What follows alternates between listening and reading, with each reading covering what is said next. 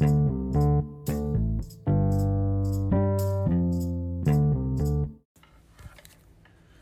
I was an Army chaplain, my soldiers asked me all kinds of questions about God, life, the Bible, relationships. I answered them as best I could. They also called me Padre. Welcome to the Dear Padre podcast, where I try to address things. And today we have our annual church meeting. So everything I say is going to be kind of connected to that in some way because that is what is going on. That's also what's going on at church this morning um, we have the text where Jesus comes into the synagogue in his hometown. Everything's going well for him. Lots of good press and talk. But he goes in on the Sabbath day as was his custom. Jesus was a worshiper. He went to his place of worship on the day of worship and he reads from the scroll of Isaiah. And it's this beautiful song The Spirit of the Lord is upon me, because He has anointed me to bring good news to the poor. He has sent me to proclaim release to the captives and recovery of sight to the blind, to let the oppressed go free, to proclaim the year of the Lord's favor. He rolls up the scroll, gives it back to them, sits down, and then he says to them, Today the scripture has been fulfilled in your hearing.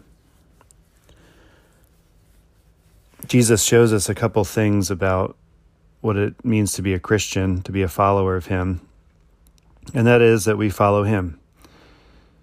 And this is, I hope, or maybe not, it is one of the things about Christianity that always brings me back wondering what it means in a deeper way.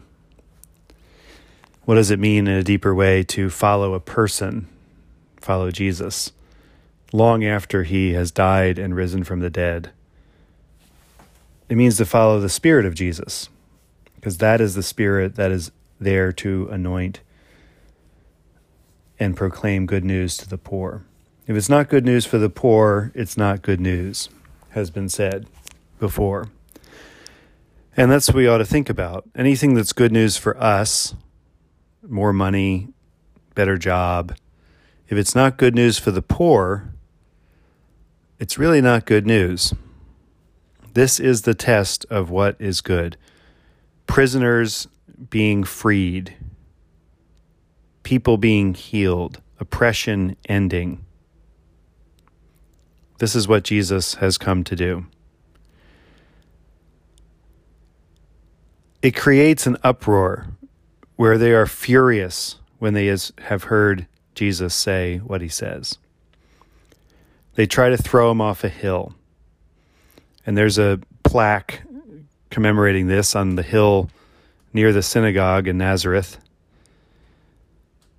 And it's where Jesus walks right through the crowd. Some versions have him disappearing, maybe off the hill. Seems like he just mingled back into the crowd and disappears. But this is upsetting because his listeners are not ready to see someone so plain and ordinary do this kind of work. They are not expecting someone from Nazareth to do that. And in many ways, starting a church in the middle of a pandemic and following Jesus and being part of a Christian community that Jesus founded, a church, is really tough in 2022 to think about all the challenges, the decline of religion in America and around the world, the demands that are placed upon people in every area of life that seem to consume all of their extra energy. We don't have a lot of people in 2022 just sitting around with no other forms of entertainment or dialogue. There are many. And so the church at this hour of uncertainty, at this hour of doom and gloom, is what you hear, at this moment in time where it seems like maybe this is the last organization that anyone would need to be part of or want to be part of. Um, this is the same message. The same inauguration is happening again and again and again. That the good news is coming to the poor, that prisoners are being freed, that people are being healed, that oppression is ending, that God's favor towards us is being proclaimed. And this and that it is happening in the person of Jesus is still happening. And it still looks as unimpressive as it did then. It is still just ordinary people like you and me doing this.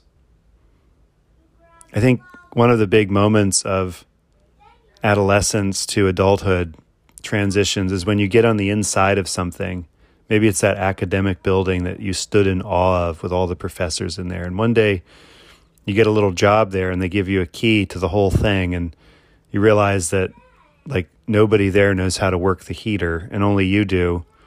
And you're probably better at this than most of the people in the department.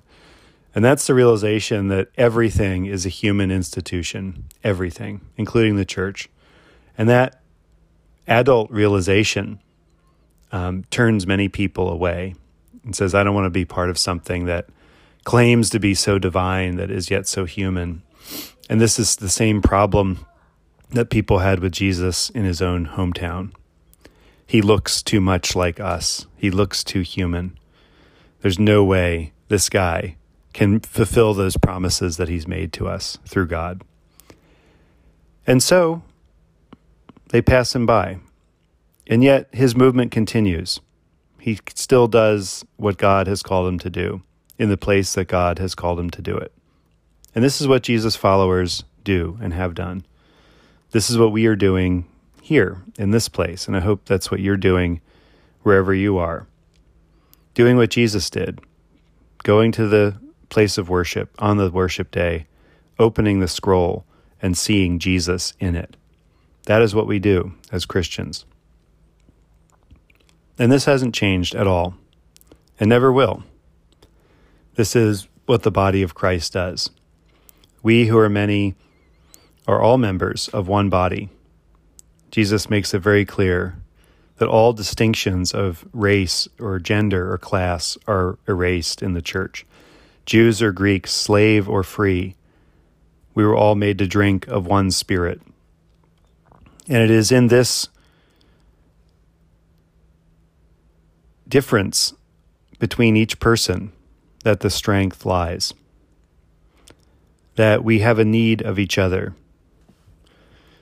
This is the message of the reading from 1 Corinthians 12 that we all have a need of each other and no one can say, I don't need you. Every part of the body is needed. And this is the hard part of church life is that we do need each other. And that means we have to trust each other. And that means that that trust has to be earned and built over time. And that is also a gift that Jesus gives us the gift of trust again, especially if you've been hurt by the church. That gift of trust, trust is being offered again. And the way we know we can trust Jesus is by, because how he died for us. He dies for us. He goes all the way to the end for us. That is an act, his act of love towards us. And then he rises from the dead, and that means we can trust God. We can trust God to bring miracles in places that where all hope seems lost. And be and then the miracle of the Holy Spirit is that we can trust each other. We can trust the Spirit of Christ in another person. Perhaps not always all other people, but in Christ, we can trust each other, and that is the gift of the Holy Spirit. The gift of the Trinity, helping us learn how to live with each other and for each other. That is what the community that Jesus founded is still doing and will do long after we have done our part. It will still be happening. And it's neat to be part of that while we still have life and strength.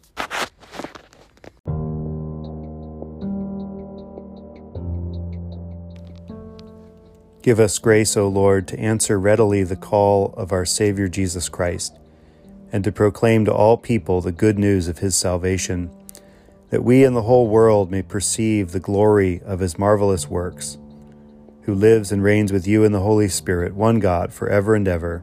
Amen.